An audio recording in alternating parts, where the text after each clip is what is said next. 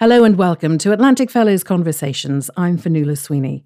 Each year at the end of January, the city of Bangkok is host to the Prince Mahidol Award Conference known as PMAC, an international conference which focuses on policy related health issues.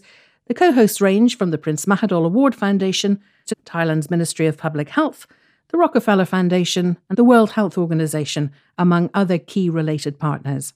The theme of the 2020 conference was Accelerating Progress Towards Universal Health Coverage, and among those participating were several Atlantic Fellows. Tala Al Rousan is an Atlantic Fellow for Equity in Brain Health. A Jordanian doctor, she lives and works in San Diego, California, and is committed to the welfare of refugees, more than half a million of whom are hosted by Jordan.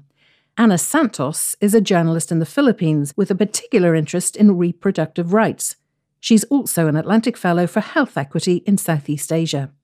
Both women took part in a side meeting at PMAC on the topic Accelerating Universal Healthcare Coverage to Include Refugees, the Middle Eastern Experience. Afterwards, I caught up with both women to find out more it went really well. And surprisingly, I felt that the audience was pretty engaged. And I did not expect this part of the world to know much about the Syrian crisis and what's happening in the Middle East.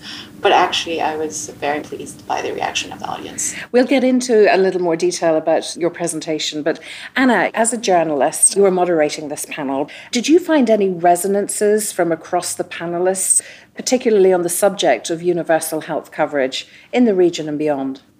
Definitely. First of all, I think the first point that resonated with everyone in the audience was how these groups, which is children from suffering from online sexual exploitation, refugees, and the LGBT community, how we think of universal health care, but these groups are overlooked.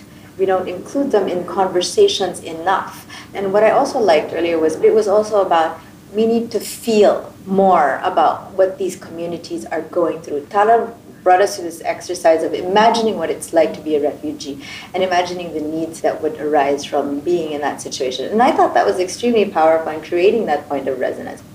Because, of course, Tala, you do research into the effects of displacement on refugees in Syria. Can you give us a summary of the impact on people who have been forced to leave their homes under very dangerous circumstances and relocate somewhere else in a country such as Jordan, but with no expectation of where their lives might take them. The research that we do is very much public health focused, so we focus on the human experience behind displacement. We try to shed light on the migration process. Addressing an audience like today's, which is very multidisciplinary, very global, I had to take an approach that's very much general. And during today's presentation, I was trying to find the commonalities across different cultures and different parts of the globe. There's a lot in common.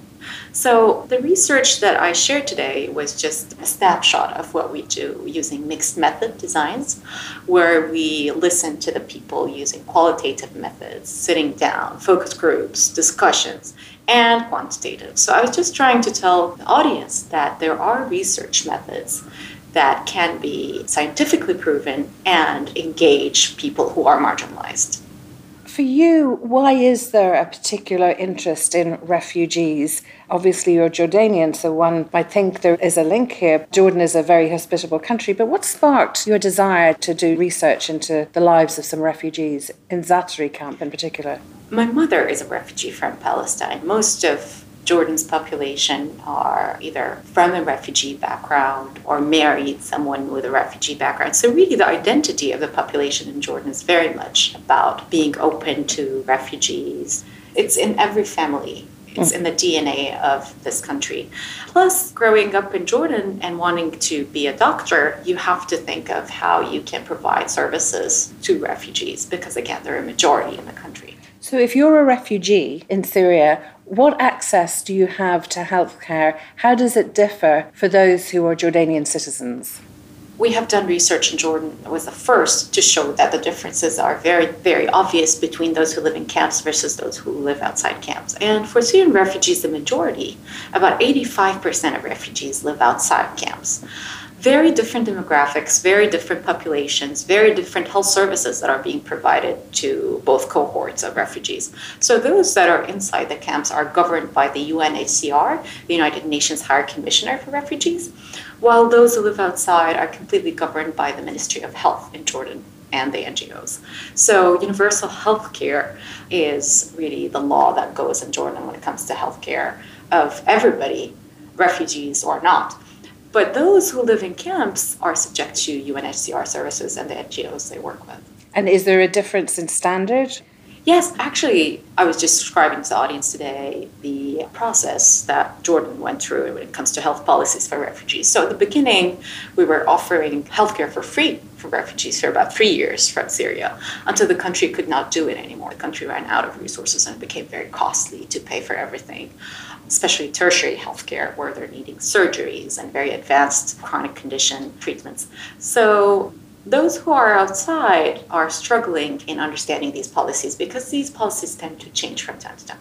Hospitals that offer subsidized healthcare access to refugees are limited and they're very dependent on what's happening with other NGOs that are partnering with the Jordanian government when it comes to refugees. Those who are inside the camps are completely governed by the UNHCR. The UNHCR has a very clear policy, has certain hospitals in the Zaatari refugee camp that offer services to everyone in the camp. Ana, in the Philippines, there's been major legislation passed for universal healthcare coverage. Could you explain for the listener just how momentous that is, but also what still has to be achieved? So we passed the universal healthcare law last year, and that in itself was a landmark achievement in terms of being able to cover all Filipinos. We're a population of about 104 million people with basic access to healthcare. When you think about the number of Filipinos is about 25%, so about 25 million, who wouldn't have access to healthcare because they're extremely poor or in isolated areas. You now have a law that mandates the state to find ways to protect them, building up that system. Now, that in itself is very idealistic and great to have on paper. The more immediate things that the government needs to address is funding all of that. But secondly, when you think about universal health care and what it means, universality, which is what you were bringing up, it means everyone. And that means drilling down to the populations that you may not normally think of, right? You think of the elderly, the pregnant mothers, all of that, that's top of the line. But then you have populations, and I'll speak specifically just for the Philippines, the ones affected by natural disaster, what happens to them? The children who are victims of online sexual exploitation. The problem is approached through law enforcement.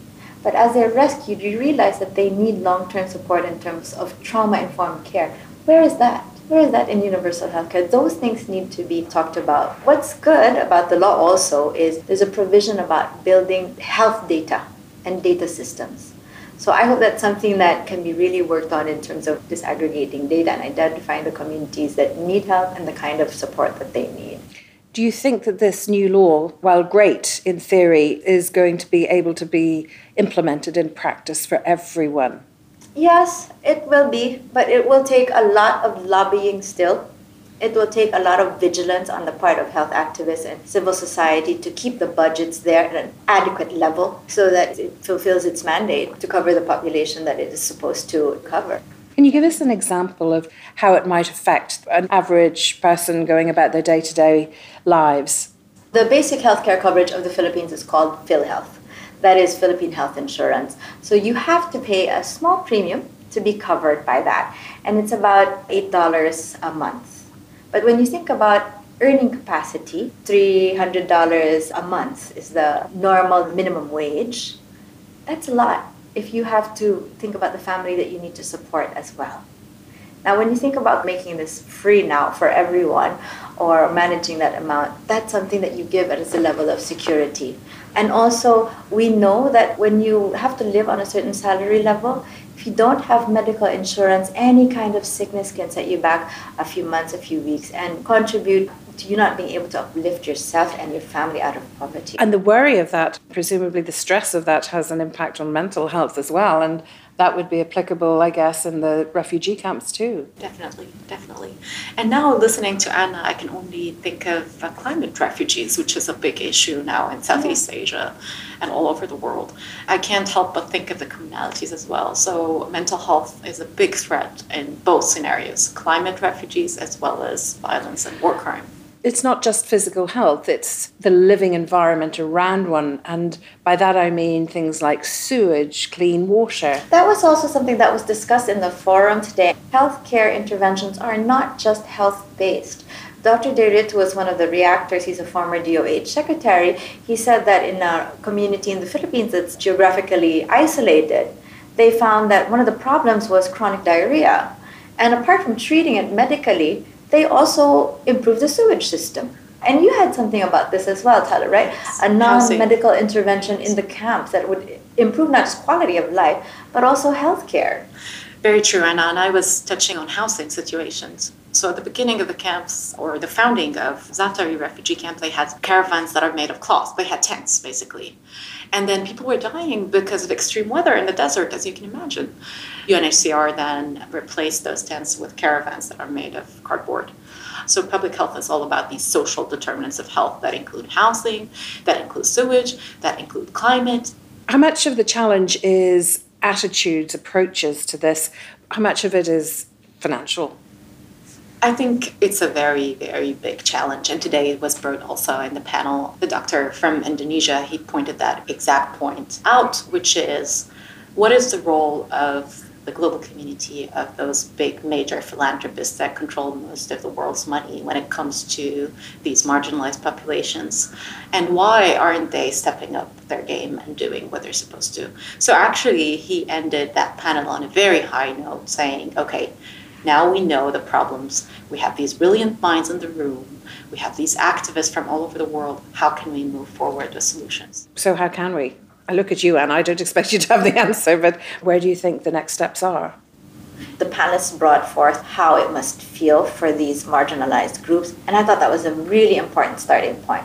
These are three very diverse groups refugees, online sexual exploited children, and LGBT communities. So diverse, but bringing it to that level of being able to understand what the issues are within those groups. Second, there were many interventions that people were bringing about. When you think about solutions, one was how everything needs to be on a sustainable level.